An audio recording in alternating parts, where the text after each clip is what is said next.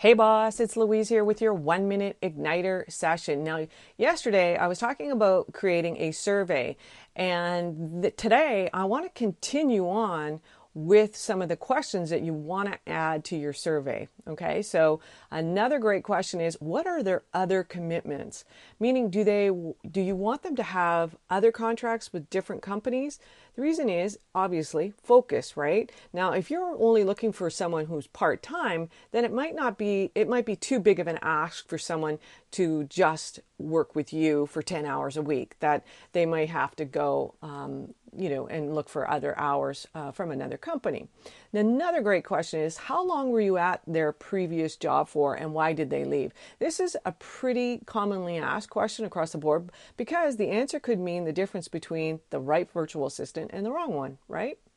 So another great question is what are their hobbies and and do they have a family? Now I think getting to know your virtual assistant on a personal level is a very important thing. Knowing more about their personality not only uh, shows them you care, it could also be something that uh, translates well into the workspace.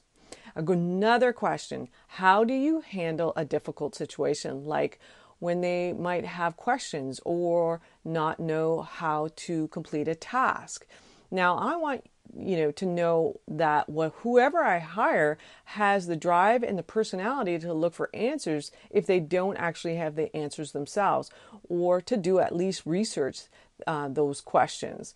Now, there's a big difference between someone who gives up right away and then hits a roadblock and someone who actively looks for solutions.